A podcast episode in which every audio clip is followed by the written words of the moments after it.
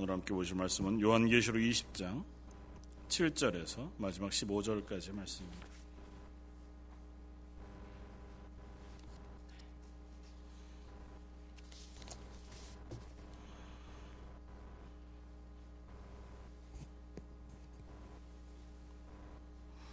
요한계시록 20장 7절에서 마지막 15절까지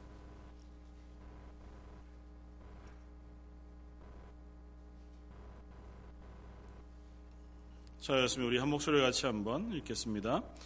천년이 참에 사탄이 그 옥에서 놓여 나와서 땅의 사방 백성 곧 곡과 마곡을 미혹하고 모아 싸움을 붙이리니 그 수가 바다의 모래 같으리라. 그들이 지면에 널리 퍼져 성도들의 진과 사랑하시는 성을 두름매 하늘에서 불이 내려와 그들을 태워버리고 또 그들을 미혹하는 마귀가 불과 유황못에 던져지니 거기는 그 짐승과 거짓 선지자도 있어 세세토록 밤낮 괴로움을 받으리라. 또 내가 크고 흰 보좌와 그 위에 앉으신 이를 보니 땅과 하늘이 그 앞에서 피하여 간데 없더라. 또 내가 보니 죽은 자들이 큰 자나 작은 자나 그 보좌 앞에 서 있는데 책들이 펴 있고 또 다른 책이 펴졌으니 곧 생명책이라 죽은 자들이 자기 행위를 따라 책들에 기록된 대로 심판을 받으니 바다가 그 가운데에서 죽은 자들을 내주고 또 사망과 음부도 그 가운데에서 죽은 자들을 내주매 각 사람이 자기의 행위대로 심판을 받고 사망과 음부도 불못에 던져지니 이것은 둘째 사망 곧 불못이라 누구든지 생명책에 기록되지 못한 자는 불못에 던져지더라. 지난주에 저희가 어, 계시록 20장의 말씀을 가지고 천년 왕국에 대한 것들을 한번 살펴보았습니다. 그러면서 어, 뭐 여전히 불명확하지만 어, 이 천년 왕국이 예, 하나님의 구원의 때, 그리고 마지막 심판의 때 우리에게 주어진다는 것과 그때의 시기를 따라서 혹은 뭐 어, 그 정한 어, 본문을 해석하는 것에 따라서 어, 역사적으로 예수님의 재림하시기 바로 전에 천년 왕국이 있을 것이냐, 아니면 그 후에 있을 것이냐, 아니면 어, 예수님의 초림부터 어, 재림 때까지를 어, 상징적인 천년 왕국으로 볼 것이냐고 하는 것에 따라서 각기 의견이 나뉘어진다고 하는 것들을 우리가 배웠고요. 아, 그 어느 것들을 우리가 취하여 그것을 받아들인다고 하더라도 우리가 말씀을 이해하는데 큰 문제가 없으리라 그렇게 생각이 되어집니다. 다만 성경 전체가 얘기하고 있는 바를 기준으로 오늘 계시록 말씀도 우리가 이해하는 것이 아, 더 좋겠다 생각이 되어지고 계시록 요 20장 혹은 뭐 계시록 앞에 있는 어, 몇 구절의 말씀들을 가지고 성경 전체를 해석하려고 시도하는 것은 어리석은 일이 되어질 수 있을 것이다는 사실 우리가 염두에 두면서 계시록을 어, 봐가면 좋겠다는 생각이 듭니다. 왜냐하면 어, 최근에 일어나는 뭐 신천지나 혹은 또 다른 여타한 어, 특별히 종말론에 대하여 어, 얘기를 많이 하는 사람들은 성경 계시록을 참 잘 이해하는 것 같아 보여요. 계시록 다니엘서 혹은 에스겔서를 아주 세밀하게 설명하고 또 그것을 가지고 어, 나름대로의 어떤 그 체계를 가지고 이해를 하고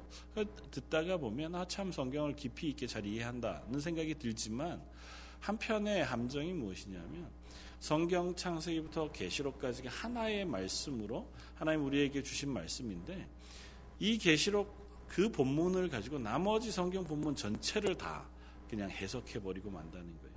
그러니까 다른 본문에서 이야기하고 있는 바도 우리가 익히 알고 있는 혹은 성경 말씀으로 우리가 그냥 표면적으로 잘 알고 있는 말씀도 계시록 말씀의 해석을 따라서 그냥 덮어버리고 나면 전혀 엉뚱한 또 다른 말씀이 되어져 버리고 많은 우를 경험하게 된다는 거죠. 그렇지 않다고 하는 것과 누차 말씀드리지만 음, 계시록 말씀은 상징적으로 쓰여진 부분들이 너무나 많다. 그림 언어로 우리에게 보여주는 어떤 상징으로 아, 교회를 격려하기 위해서 또 교회 가운데 믿음의 경주를 잘 달려가게 하기 위해서 쓰여진 책이라는 것을 염두에 둘 때 이 천년 왕국이라는 것도 같은 의미로 우리가 이해하면 좋겠다. 주 예수님께서 재림하시던 그 즈음에 아, 천영한 왕국이 있어서 모든 성도들이 그야말로 아, 예수님과 왕노릇하며 죽음도 없고 고통도 없고 슬픔도 없는 그런 천년의 왕국을 지내고 나서 잠깐 동안 이 오늘 본문이 그 얘기잖아요. 7절에 천년이 참해. 천년이 지났다는 얘기입니다.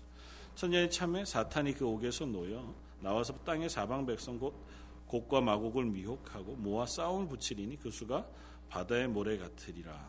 그들이 지면에 널리 퍼져 성도들의 진과 사랑하는 하시는 성을 둘러요. 그리고 그 두르고 싸움을 시작할 때 하나님께서 하늘에서 불을 내려 그들을 태워버리고 그들을 전부 다 어디다가 버려요? 불과 유황못에 던져버린다.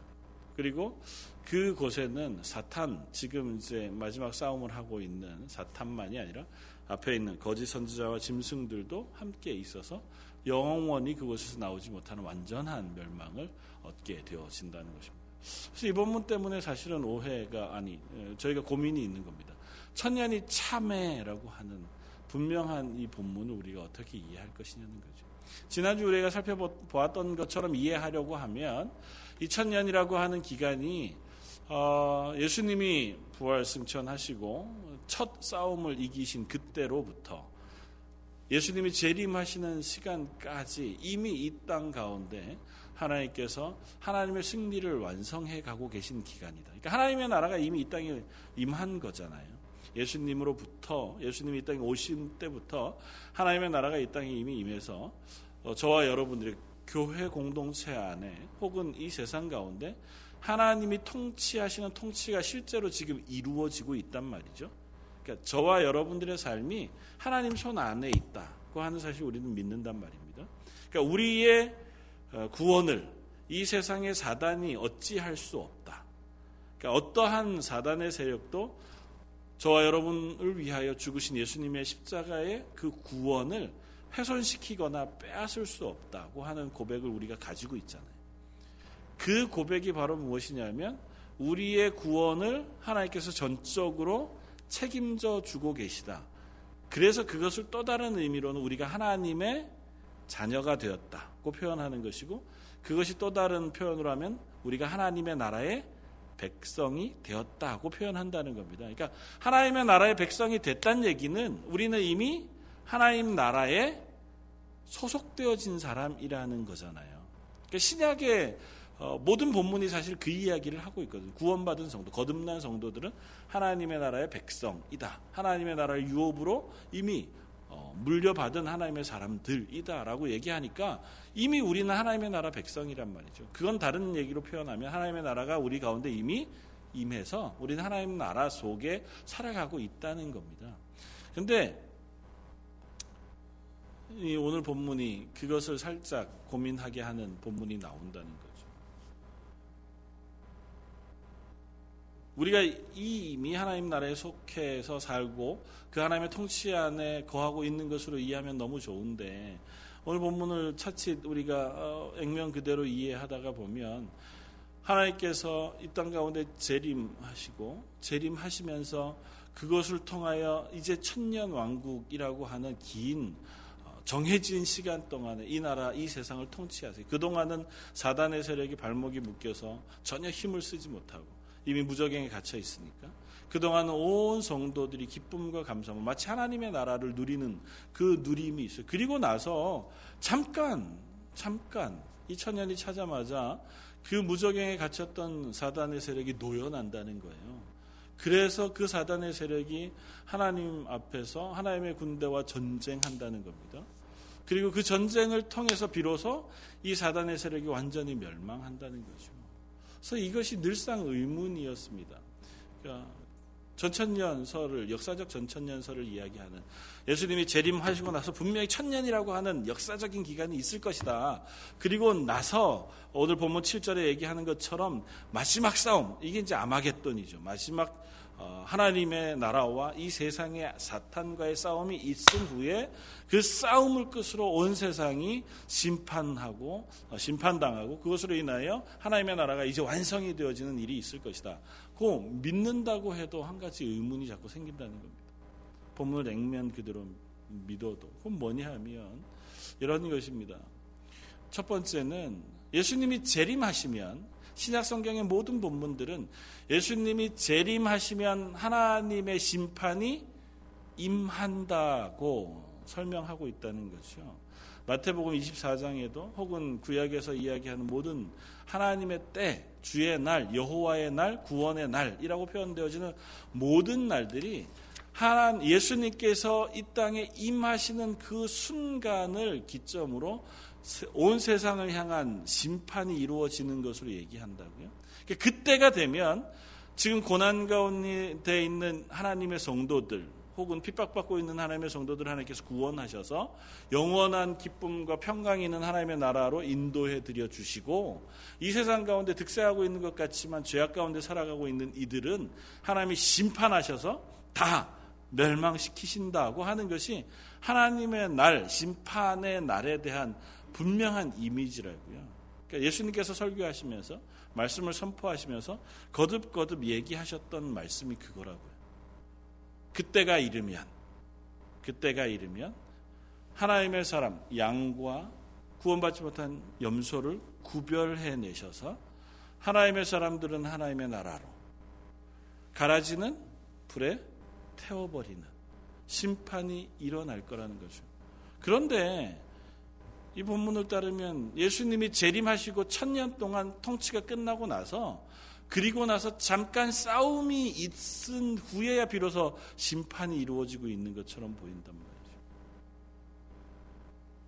그러니까 굳이 하나님께서 심판을 그렇게 늦춰두실 이유가 있느냐. 예수님께서 재림하시고 나서 굳이 천년 동안 하나, 이미 하나님의 나라의 삶을 살잖아요. 천년 동안. 온 그리스도인들과 사탄이 묶여진 상태에서 하나님과 왕노릇하는 시기를 사는데 왜 굳이 잠깐 사탄을 놓으셔서 마지막 전쟁을 해야 할 이유가 있으실까? 그것을 통해서 하나님이 기대하시는 바가 뭐가 있을까? 성경 안에서 그것에 대한 약간의 힌트 혹은 또 다른 성경 본문이 나와 있는 것이 있을까? 신약 성경 어디에도 구약 성경 어디에도 사실은 그 부분에 대한 설명을 하고 있거나 힌트를 주고 있는 본문이 없어서 고민이라는 거죠. 그래서 이 본문을 그냥 조금은 우리가 완전하게 해석하고 넘어갈 수는 없지만 저는 우리들은 그렇게 이해하고 넘어갔으면 좋겠습니다. 이 천년이라고 하는 기간을 꼭 정해놓고 예수님이 재림하시고 나면 천년이 지나고 그리고 나서 또 다시 사탄이 놓여지는 이 이야기 역시 상징적으로 우리가 이해하는 것이 좋겠다. 그래서 이 계시록 말씀이 거듭거듭 반복되어지고 또 다시 설명하고 또 다시 설명되어지는 것인 것처럼 이 천년 왕국에 대한 이미지 역시 하나님께서 이미 우리들에게 구원을 허락하신 구원의 그 완성 그리고 그것을 향해 달려가는 성도들의 싸움 앞에서 우리가 살펴보았던 어, 한때 두 때 그리고 반때라고 하는 어, 그세 40, 42개월, 3년 6개월이라고 하는 그 기간으로 우리가 이해하는 것이 훨씬 더 좋겠다. 그래서 그 기간 동안에는 어떻게 보면 성도들이 고난당하는 기간이에요. 하나님께서 정해놓은 예비되어진 기간이어서 이 세상에 사탄이 여전히 교회를 핍박하고 있는 것 같은 기간일 수 있지만 오늘 본문의 이야기를 우리가 이해한다면 그럼에도 불구하고 그 기간의 주권자는 하나님이시라는 거죠. 그 기간에 여전히 왕노릇 하는 분은 하나님이시다라고 하는 것으로 이해하면 좋겠다는 것입니다. 그래서 이 마지막 때에 이 본문의 어떠함을 떠나서 우리가 확인하고 싶은 것은 이 역사는 결국은 마지막이 있다고 하는 것과 우리가 눈앞에 보고 있는 이 역사의 이면에 이 역사를 주관하고 계신 하나님의 손이 존재한다고 하는 사실을 우리가 기억해야겠다는 것입니다. 우리가 살아가는 삶, 그것이 우리들, 우리들이 그냥 하루하루 살아가고 우리들이 또 생활해 가는 것으로 완전히 채워져 가는 것 같지만 그러나 그 이면에서 우리의 삶을 주관하시는 하나님의 손길이 있다고 하는 사실을 요한계시록은 보여주고 있다는 것입니다. 요한계시록을 통해서 우리에게 거듭거듭 말씀하고 있는 것은 너희 눈에 보이는 역사, 너희 눈에 보이는 이 세상의 흐름이 전부가 아니다. 이 세상의 흐름 뒤에는 너희들의 삶 이면에는 하나님의 통치하심이 있고 또 너희를 유혹하려고 하는 너희를 핍박하려고 하는 사단의 세력이 있다는 사실을 너희가 기억해라. 그래서 때로는 사단의 세력을 경계하며 너희가 너희의 삶을 살아가야 할 것이지만 그럼에도 불구하고 그런 너희를 이기게 하시고 지키게 하시는 하나님의 전능하심과 보호하심을 너희가 기억함으로 용기를 내어 오늘 하루의 삶을 살아가라고 하는 이야기를 오늘 본문을 통해서도 우리가 확인하면 좋겠다는 것입니다. 그래서 어, 이 본문을 조금 우리가 어, 제가 여러분들에게 어, 함께 나누면서 이해를 좀 돕고 지나가야 할 필요가 있겠다 생각이 되어지는 것은 어, 사실은 이것 우리가 뭐 도대체 이 기간이 언제냐 그동안 별로 관심도 없었고 또 그것이 무엇이냐에 대한 큰 의미도 우리가 이해하지 않아도 그냥 신앙생활 하는 데는 아무 문제가 없었는데 괜히 계시록 말씀을 보다가 보니까 또 곤란해지고 어려워지는 부분들이 있는 것 같아서 좀 어렵지만 그래도 그것들을 우리가 알고 나면 최근에 종말론적인 부분으로 우리를 시험할 수 있는 여러 다른 어, 유혹들 혹은 이단들의 그 도전들을 우리가 아 차단해내거나 혹은 방어해낼 수 있을 어, 수 있기 때문에 우리가 조금 확인하고 넘어가는 것이 좋겠다 생각이 되었습니다. 오늘 본문에 보면 이런 이야기가 나옵니다. 8절에 천년이 참에 사단이 그 옥에서 놓여 나와서 땅의 사방 백성 곧 곡과 마곡을 미혹하여 모아 싸움을 붙인다고 하는 이야기가 나옵니다. 그러면서 이 이야기는 전형적으로 에스겔서 37장 이후의 말씀을 그대로 어, 다시 한번 우리가 어, 반복해 기술하고 있는 것처럼 보여집니다. 그러니까 에스겔서를 찾아가 보시면 에스겔서 36장 7장에는 이스라엘이 회복되어지는 얘기. 그리고 38장에는 곡과 마곡의 반란의 이야기가 나옵니다. 한번 찾아보시겠습니다. 에스겔 38장.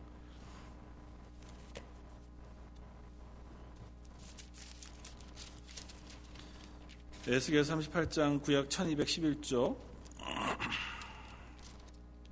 뭐 1절부터 이렇게 시작하면 여호와의 말씀이 내게 임하여 이르시되 인자의 너는 마곡 땅에 있는 로스와 메색과 두바랑 곧 곡에게로 얼굴을 향하고 그에게 예언하여 이렇게 말해라. 그렇게 말하시면서 이 이야기가 쭉 시작이 됩니다. 그래서 넘어가셔서 17절 17절 말씀 어, 제가 읽습니다. 주 여호와께서 이같이 말씀하셨느니라. 내가 옛적에 내 종 이스라엘 선지자들을 통하여 말한 사람이 내가 아니냐. 그들이 그때 여러 해 동안 예언하기를 내가 너를 이끌었다가 그들을 치게 하리라. 그날에 곡이 이스라엘 땅을 치러 오면 내 노염이 그내 네, 얼굴에 나타나리라. 주 여호와의 말씀이니라. 내가 질투와 맹렬한 노염으로 말하였거니와 그날에 큰 지진이 이스라엘 땅에서 일어나서 바다의 고기들과 공중의 새들과 등의 들의 짐승들과 땅에 기는 모든 벌레와 지면에 있는 모든 사람이 내 앞에서 떨 것이며 모든 산이 무너지며 절벽이 떨어지며 모든 성벽의 땅에 땅에 무너지리라. 주요와의 말씀이니라. 내가 내 모든 산 중에 그를 칠 칼을 부르리니 그 사람이 칼로 그 형제를 칠 것이며 내가 또 전염병과 피와 그를 심판하며 쏟아지는 폭우와 큰 우박덩이와 불과 유황으로 그와 그 모든 무리와 그와 함께 있는 많은 백성에게 비를 내리듯 하리라. 이같이 내가 여러 나라의 눈에 내 위대함과 내 거룩함을 나타내어 나를 알게 하리니 내가 여호와인 줄을 그들이 알리라. 우리 계시록에서 보고 있는 심판의 메시지의 모든 영상들이 지금 여기 다 나오잖아요. 그리고 그것의 마지막 오늘 곡간 마곡의 심판의 이야기까지가 그 다음 39장에 어, 연이어서 계속 어, 나옵니다. 39장 1절 그러므로 인자야 너는 고객에 예언하여 이르기를 주 여호와께서 이같이 말씀하시되 로스와 메색과 두바랑 고가 내가 너를 대적하여 너를 대적하여 싸울 것이다. 그렇게 말씀하시고 그 싸움의 마지막 뭐 계속 이제 그 이야기가 나오고 마지막이 어떻게 될 것이냐면 39장 17절. 주 여호와께서 이같이 말씀하셨느니라. 너 인자야 너는 각종 새와 들의 각종 짐승에게 이르기를 너희는 모여오라 내가 너희를 위한 잔치 곧 이스라엘 산 위에 예비한 큰 잔치로 너희는 사방에서 모여 살을 먹으며 피를 마실지어다. 너희가 용사의 살을 먹으며 세상 왕들의 피를 마시기를 바산에 살진 짐승 곧 수량이나 어린 양이나 염소나 수 송아지를 먹듯 할지라 내가 너희를 위하여 예비한 잔치의 기름을 너희가 배불리 먹으며 내 피를 취하도록 마시되 내 상에서 말과 기병과 용사 모든 군사를 배부르게 먹일지니라 하라 주 여호와의 말씀이니라. 이 이야기 어디서 읽은 적이 있지 않나요? 저희가 계시록 말씀을 공부하면서 오늘 계시록 저희가 20장 말씀을 보고 있는데 19장 말씀을 보시면 19장 제일 마지막에 금방 읽었던 본문이 그대로 나타납니다. 19장 제일 마지막 17절 또 내가 보니 한 천사가 태양 안에 서서 공중에 사는 나는 모든 새를 향하여 큰 음성으로 외쳐 이르되 와서 하나님의 큰 잔치에 모여 왕들의 살과 장군들의 살과 장사들의 살과 말들과 그것을 탄 자들의 살과 자유인들이나 종들이나 작은 자나 큰 자나 그 모든 자의 살을 먹으라. 그래서 어떻게 된다고요? 맨 마지막에 21절. 그 나머지는 말탄 자 입으로부터 나오는 검의 죽음에 모든 새가 그들의 살로 배불리더라. 이게 무슨 얘기였다고요? 마지막 백마탄 예수 그리스도께서 이 땅을 심판하시는 심판의 이야기들 기록한 전쟁의 결국 그러니까 이 땅을 어, 가운데에서 짐승과 거짓 선지자들이 예수 그리스도를 대적하여 싸우다가 결국 하나님께서 그들을 완전히 심판하시는 심판의 그림을 이렇게 보여주었다고요. 그러니까 이 그림이 어디에 또 나왔었냐면 에스겔서에 나왔다고요. 그런데 에스겔서에 나온 그 그림이 에스겔서는 그 싸움이 누구와의 싸움이라고 얘기한다고요? 곡과 곡이라는 사람이 마곡의 왕인데 곡과 마곡을 불러다가 이스라엘과 싸우게 하시는 그 싸움이 치열하게 전쟁이 진행될 때 하나님께서 그들을 완전히 멸망시키실 때 멸망시키는 이야기를 이 19장 마지막의 모습처럼 새들을 불러다 그들의 살을 먹게 하는 하나님의 나라의 승리와 잔치로 표현하고 있다고요. 그러니까 다시 말하면 요한계시록 20장에 나오는 이 마지막 싸움 그러니까 천년왕국 이후에 뭐 이제 천년왕국 이후에 이렇게 표현하면 좀 그렇지만 그 마지막 싸움 곡과 마곡이 일어나서 마지막 아마겟돈의 싸움을 싸우는 그 싸움의 이야기와 요한계시록 19장 맨 마지막에 나오는 마지막 백마탄 어, 왕 어, 사람이 어, 백마탄자가 나와서 온 세상을 심판하시는 그 심판의 이야기와 에스겔서 38장 39장에 나오는 그때 완전히 온 세상을 심판하실 하나님의 심판의 이야기는 다 같은 이야기를 기록하고 있다.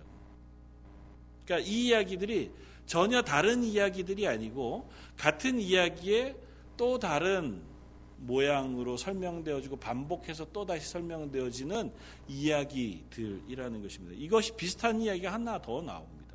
우리가 살펴봤던 계시록 16장 한번 앞에서 보시면 계시록 16장 12절 일곱 천사가 대접을 쏟는 어, 이야기들을 기록하면서 여섯 번째 천사 16장 12절 또 여섯째 천사가 그 대접을 큰 강 유브라데에 쏟음에 강물이 말라서 동방에서 오는 왕들이 길이 예비되었더라. 또 내가 보면 개구리 같은 새 더러운 영이 용의 입과 짐승의 입과 거짓 선지자의 입에서 나오니 그들은 귀신의 영이라 이적을 향해 온 천하 왕들에게가 하나님의 그 하나님 곧 전능하신 이의 큰 나라에 있을 전쟁을 위하여 그들을 모으더라. 그래서 어떻게 해요? 그들이 아마겟돈이라고 하는 곳에 왕들을 모았다. 이 이야기도 금방 우리가 봤던 19장의 마지막 싸움, 또 20장에 나타난 마지막 싸움, 에스겔서 38장, 39장에 나오는 마지막 싸움과 동일한 싸움을 이야기하고 있다는 거예요.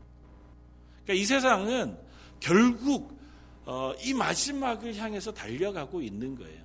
그리고 그 마지막을 향해서 달려가고 있는 동안은 여전히 하나님이 통치하고 계시지만 그 안에는 여전히 싸움이 일어나고 있다고요.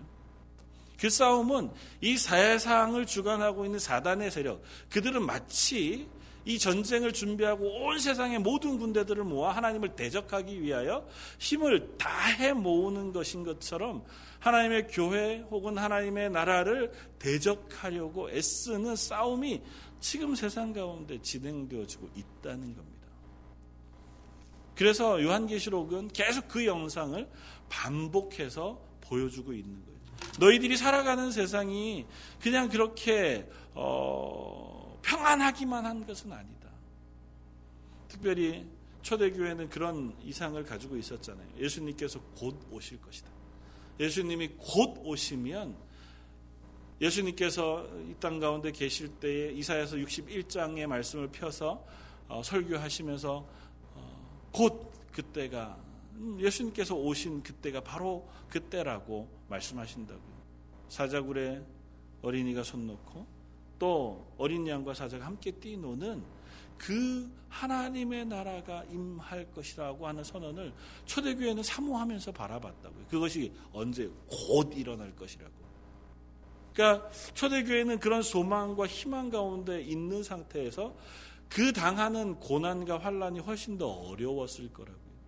그리고 그것이 지나가면서 지나가면서 지치고 힘겨운 싸움이 반복되어져 가는 거죠. 기대하는 하나님의 나라, 기대하는 하나님의 응답 혹은 하나님 우리 개인의 삶을 생각한다면 내가 그리스도인 되어서 하나님 앞에 기도하며 신실하게 신앙생활을 해 나갈 때에 우리가 기대하고 소망하는 하나님의 응답과 하나님의 복주심, 하나님의 위로하심과 격려는 아직도 오지 아니하고 여전히 우리의 삶은 내가 여전히 고민하던 세상의 여러 문제들, 먹고 사는 문제, 뭐 몸이 아프고 혹은 사람들과 어, 다투고 소망 없이 지친 어떤 그런 삶의 문제들만 여전히 나를 괴롭히는 것 같은 그 상태에 놓여 있단 말이죠. 그런 교회를 향해서 오늘 이 본문의 말씀을 하고 있는 거예요. 여전히 너희의 세상에서의 삶은 마지막을 향해 달려가는 그때까지 싸움이 계속되어 지는 것이라는. 여전히 너희를 향하여 사단의 세력이 계속해서 너희를 넘어뜨리기 위한 싸움을 싸워 낼 것이라는 겁니다. 너희를 유혹할 것이고 너희를 지치게 할 것이고 너희를 대적할 것이라는 거죠. 그러니까 너희는 전투하는 교회. 그러니까 하나님 앞에서 이 세상과 싸우는 성도의 삶을 살아가야 한다는 겁니다. 다만 그 성도의 삶을 살아가는데 너희 혼자 싸우는 게 아니라는 얘기를 자꾸 하는 거예요. 그래서 천년왕국 하나님의 통치가 일어나고 하나님께서 이 땅에 왕으로 재림하셔서 온 세상을 통치할 때 우리 정도들을 왕 같은 제사장으로 옆에 같이 세우셔서 그 통치에 동참하게 하신다고요. 그러니까 너희를 넘어뜨릴 세력이 없어. 너희가 생각하기에는 지치고 넘어지고 힘겹고 지금 왜 나에게 이 일이 해결되지 않고 여전히 예수 그리스도를 통하여 구원받은 성도의 삶을 살아가는데도 지치고 힘겨울까 고민하지만 그것이 이 땅 가운데 완전히 해결되지 않는다 하더라도 그 문제가 너희를 넘어뜨릴 수는 없다는 사실을 얘기하고 있는 겁니다. 무슨 얘기인지 이해가 되시죠? 그러니까 요한계시록은 어쩌면 아주 단순한 이 이야기를 우리에게 설명하고자 하는 거예요. 다만 그 단순한 이야기를 그냥 우리에게 격려의 말씀으로 위로의 말씀으로만 놓는 것이 아니라 하나님의 역사적인 계획을 이야기 그림으로 보여주면서 이것은 반드시 이루어질 일이라고 선포하고 계시는 거예요. 하나님이 계획하셨고 하나님이 때를 완전히 정하셨어요. 천년 앞에서 우리가 봤던 3년 6개월 1260일 하나님이 정하신 때를 딱 정해 놨어요. 그건 하나님이 정해 놓은 것이 늘어나지도 줄어들지도 않아요. 다만 그때를 우리가 모를 뿐이지 그때는 정해져 있어요. 그러니까 하나님께서 계획하시는 것을 하나님 그냥 완성해 가시는 중이에요. 다만 우리가 그 날과 시를 모르기 때문에 답답하고 또 그때를 완전히 우리가 눈앞에 보고 살아갈 수 없어서 때로는 여전히 눈앞에 있는 것이 다인 것처럼 보일 수밖에 없지만 그 코너를 돌고 나면 하나님이 계획해 놓으신 것이 눈앞에 펼쳐지게 되어질 거예요. 그러니까 그러니 그 사실을 요한계시록의 말씀을 통해서 우리에게 먼저 보여주시는 거예요. 그러니 이 그림을 보고 이것이 너의 소망이 되어 너의 믿음의 경주를 경주할 수 있는 힘이 되어주기를 바란다는 거죠.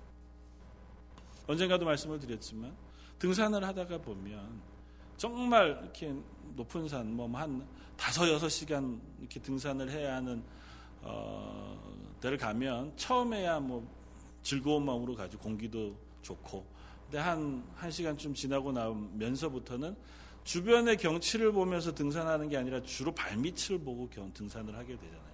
발밑에 돌멩이가 있는지 뭐 잘 닦여진 등산로를 간다면요 모르지만 험한 산을 올라가게 되면 내 손을 잡을 때 아니면 내 발을 디딜 때를 보고 올라간다고요.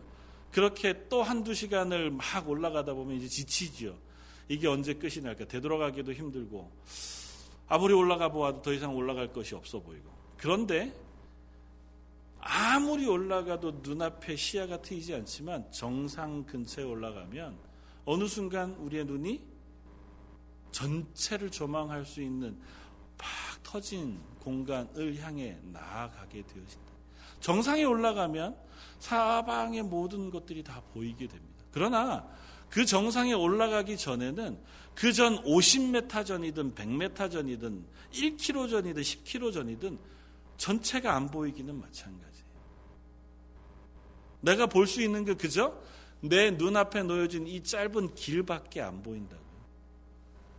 나무로 둘러싸여져 있는 그 속에 그냥 서 있는 것 뿐이에요. 저 아래쪽에 있거나 저 위쪽에 있거나. 그러나 노련한 등산, 그 길을 아는 사람은, 내가 이미 한번 와본 사람이거나 그 길에 대하여 잘 알고 있는 사람은 어느 정도쯤을 걷고 어떤 풍경이 지나고 어느 나무들이 자라고 있는 것 이상을 지나가게 되면 곧 정상이 나온다는 사실을 안다고요. 아, 맞아. 이 코너를 돌고 나면 이제는 남은 것이 얼마 되지 않아. 앞으로는 그저 가파른 한 어, 언덕 어, 꼭대기로 올라가는 돌, 뭐 산으로 되어진 길 50m 요것만 올라가고 나면 더 이상은 올라갈 것이 없는 정상이야. 라는 걸 안다면 그 길을 만나도 그 길이 어렵지 않다고. 오히려 기쁘다고요. 아, 다 왔구나. 이 가파른 길을 만나야 드디어 내 등산이 끝나는 거니까. 이, 이, 이, 이 마지막 이, 돌멩이로 막 쌓여져 그 옆에 뭐 어, 쇠사슬로 이렇게 손 잡고밖에 못 올라가는 그 길을 만나야 이 등산로가 끝이 나는 걸 아는 사람은 그 등산로를 만나면 즐겁다고요. 근데 그 길이 어딘지 모르는 사람은 와 이걸 어떻게 가야 되나? 이건 걸어서도 뭐 지금까지 오는 것도 지쳐 죽겠는데 이걸 붙잡고 막 떨어질 거로 염려하면서 이 돌멩이를 타고 올라갈 생각하다니 차라리 안 올라가고 말지 그랬다면 정상은 못 보는 거라고요. 계시록의 말씀을 통해서 우리에게 보여주시는 건 그것입니다. 하나님의 나라, 하나님의 때가 이렇게 온다는 거죠. 그리고 그때는 분명하다는 겁니다. 너희가 너희가 사는 때가 지금 어떠하냐는 거예요. 우리가 살아가는 데는 여기에서 계시록에 나오는 모든 이야기들을 우리가 다 경험하잖아요. 경제적인 어려움, 질병의 위협, 세상의 천지 재난, 천재 지변들, 뭐 국지전 수많은 민족과 민족이 대항하여 싸우고 나라와 나라가 싸우는 일들이 비일비재한 세상 속에서 살아가고 있다고. 그러니까 이 계시록의 말씀이 지금 거의 다 이 땅 가운데 이루어졌다고 해도 과언이 아니에요. 심지어 얼마 전에는 별똥별이 떨어졌잖아요. 러시아에 떨어져서 그 떨어지는 그 폭발력 때문에 창문이 깨어지고 사람들이 다치는 일들이 일어났다고요. 요즘은 지구로 떨어지는 얼마 정도 크기 이상 되는 것들을 이렇게 미리 발견해서 미리 폭파시킬 수 있는 방법을 개발해야 된다. 뭐 아니면 그럴 수 있다. 이런 얘기들을 하잖아요. 성경에서 있는 얘기가 다 있는 것 같아 보여요. 그러면 우리는 뭘 확인해야 될까요? 정말 예수님이 재림하실 때가 다 되었구나. 이때가 될수록 우리는 어떻게 하나님 앞에 내 삶을 깨어 경성해야겠구나. 그리고 그렇다 해도 우리의 삶을 주관하시는 하나님의 주권이 결코 우리를 놓치지 않으시므로 그 하나님 보호하심 아래 내가 오늘도 살기를 사모해야겠구나. 그것이 우리의 갈 바라고요. 그러니까 계시록을 통해서 우리에게 말씀하시고자 하는 것은 그것입니다. 그 이야기를 우리에게 하기 위해서 어쩌면 그야말로 나중에 미래에 되어질 그야말로 어, 저 깊은 비밀과 같은 이야기를 이렇게 펼쳐 보인 것 같아. 계시는 실제로 그래요. 역사 이면에 일어나는 것들을 우리 눈앞에 펼쳐 보여주심으로 우리가 모르고 알지 못했던 것들을 발견할 수 있도록 하나님의 말씀을 우리에게 열어 보여주시는 거라고요. 그러나 그 계시록 말씀은 분명히 하나를 가리워 주고 있습니다. 그날이 언제냐? 그날이 어느 때냐고 하는 것은 징조만 우리에게 말씀하고 계실 뿐이지 그 날과 시는 전혀 말하고 있지 않다는 겁니다. 그것이 우리가 하나님의 백성으로 살아가게 하시는 하나님의 또 다른 지혜인 줄 압니다. 그날과 그때가 곧인 줄 알아서 나의 삶을 깨워서 경성할 줄 알고 나의 오늘을 점검할 줄 알며 내 오늘을 되돌아보며 하나님의 도우심을 구할 줄 아는 자리에 서게 하는 것 그것이 하나님의 은혜라고. 그러니까 하나님께서 오늘을 살아가는 우리들에게 이 계시록 말씀을 통해서 또 다시 한번 말씀하시는 줄 압니다. 내가 오늘의 삶을 하나님 앞에서 다시 한번 깨어 경성하기를 바란다. 그리고 그 가운데서 너무 지치지 말고 힘겹지 말며 용기를 내어 오늘 하루를 하나님의 사람으로 잘 살아가기를 바란다는 것입니다.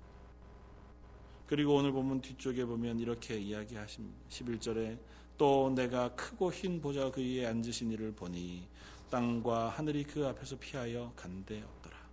또 내가 보니 죽은 자들이 큰 자나 작은 자나 그 보좌 앞에 서 있는데 책들이 펴 있고 또 다른 책이 펴 펴져 있으니 곧 생명책이라 죽은 자들이 자기 행위를 따라 책들에 기록된 대로 심판을 받으니 바다가 그 가운데서 죽은 자들을 내주고 또 사망과 음부도 그 가운데서 죽은 자들을 내주매 각 사람이 자기 행위대로 심판을 받는다. 그 모든 전쟁이 끝이 나고 이 세상의 사단의 세력, 거짓 선지자, 악한 모든 무리들이 다 꺼지지 않는 유황불에 던져져 멸망받고 나면 큰 자나 작은 자나 이미 죽었던 자나 혹은 살고 있는 모든 자들이 하나님 앞에 섭니다. 그리고 그 하나님 앞에 자기의 살았던 삶의 행위대로 심판을 받습니다. 하나님 앞에는 두 개의 책이 펼쳐져 있다고 이야기합니다. 하나는 금방 심판의 책들이요. 또 하나는 생명의 책입니다. 그 생명책에는 하나님 앞에 구원받은 사람의 이름들과 그들의 삶을 기록해 놓았다는 것입니다. 그러니까 우리들이 하나님 앞에 분명히 서게 될 것이고 이 땅에서 살아왔던 그 삶을 가지고 하나님 앞에 심판받게 되어진다는 것입니다. 그리고 그 심판을 따라서 한 사람은 영원한 죽음, 또 한 사람은 영원한 생명에 옮겨진다는 것입니다. 영원한 죽음에 옮겨지는 사람들을 성경은 이렇게 기록합니다. 사망과 음부도 불못에 던져지니 이것은 둘째 사망 곧 불못이라. 누구든지 생명책에 기록되지 못한 자는 불못에 던져지리라. 둘째 사망이라. 첫째 사망은요 우리의 육신이 죽는 것입니다. 둘째 사망은 더 이상은 우리가 아무런 소망이 없는 죽음에 던져진다는 것입니다. 완전한 멸망 우리의 육신은 죽어도 구원받은 하나님의 사람들은 부활합니다. 이미 우리가 이 땅 가운데서 예수 그리스도를 구주로 영접했을 때 우리가 지난주에 살펴봤던 첫 번째 부활. 예수 그리스도의 부활에 덧입어 이 땅 가운데 부활한 그리스도인으로의 삶을 살아가요. 똑같은 육체잖아요. 어제랑 오늘이랑 내일이 똑같아요. 그런데 예수 믿지 않았을 때의 몸과 예수 믿었을 때의 몸이 신체적인 변화가 없습니다. 예수 안 믿었을 때는 심장박동이 뭐 1분에 몇 번을 뛰다가 예수 믿고 나면 좀 느려진다거나 용모가 바뀌어진다거나 이렇지 않는다고요. 그러니까 겉모양은 그대로예요. 그런데 우리는 이미 첫 번째 부활, 예수 그리스도와 함께 부활한 생명을 가지고 살아간다고요. 그 첫 번째 부활입니다. 예수님과 함께 부활하여 그 부활하신 구원의 백성으로 살아가는 삶. 그리고 이 마지막 죽음, 우리의 그 삶을 살아가다가도 똑같이 죽습니다. 모든 인류는 한 번 죽잖아요. 첫 번째 죽음, 그 죽음이 우리의 생명을 해하지 못해요.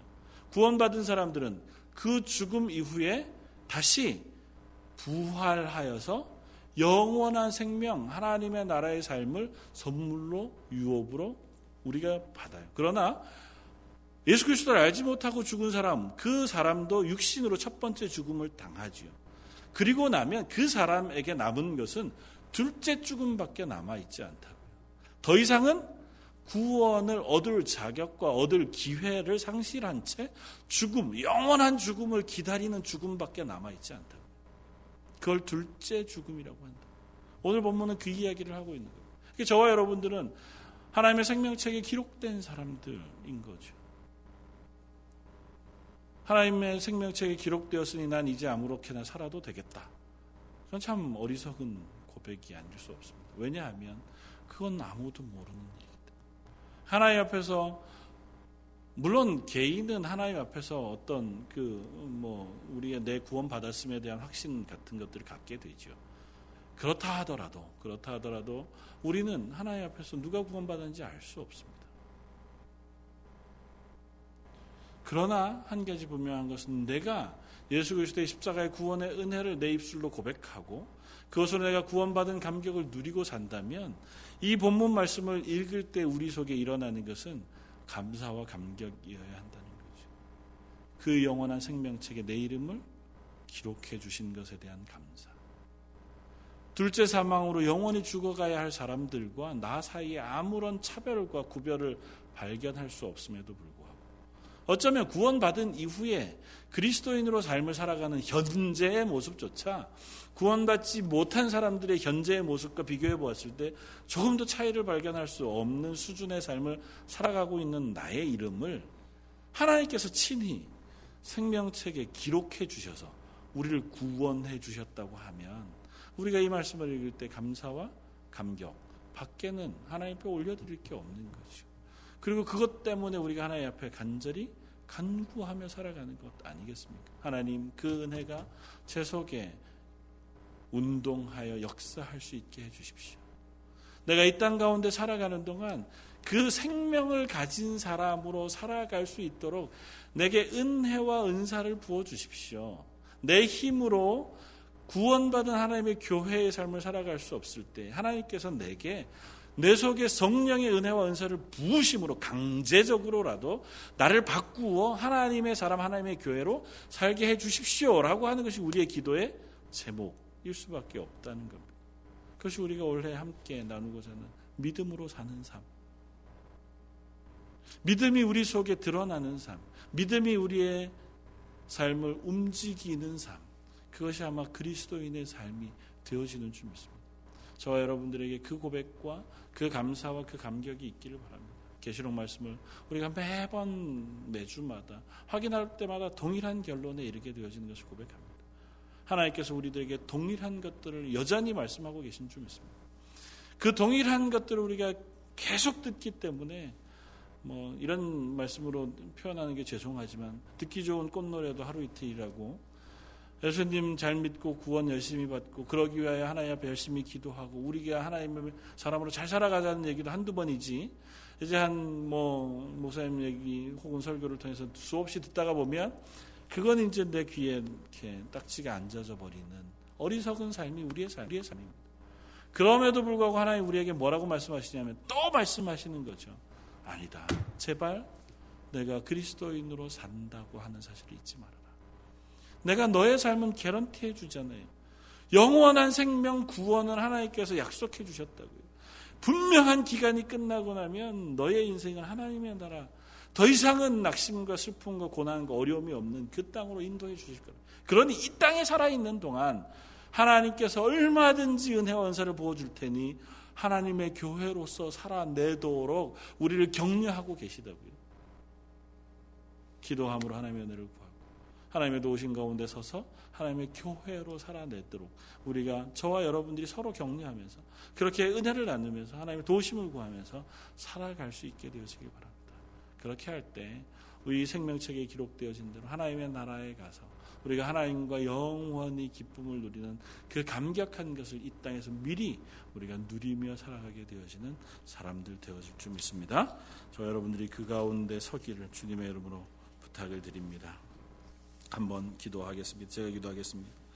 감사와 찬양을 받으시기에 합당하신 주님, 요한계시록 20장에 어쩌면 명확히 이해할 수 없거나 또 잘 알지 못하는 이야기들을 통해서라도 우리에게 말씀하시고자 하는 그 분명한 의미를 저희가 깨닫기를 원합니다.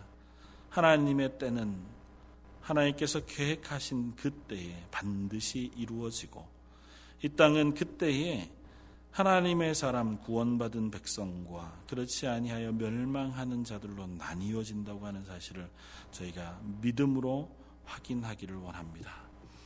그리고 그 믿음의 자리에 서서 오늘 하루를 하나님의 교회로 살아낼 수 있는 저희들 되게 해 주시기를 원합니다. 매 삶의 순간순간마다 하나님의 은혜를 구하고 도우심을 구함으로 그 은혜와 도우심을 인하여 이 땅 가운데 교회로 또 하나님의 사랑하는 자녀로 백성으로 성도로 오늘 하루 기쁨과 감사함 가운데 살아낼 수 있는 저희 런던 제일 장독의 모든 성도들 되게 하여 주옵소서. 모든 말씀 예수님 이름으로 기도드립니다. 아멘.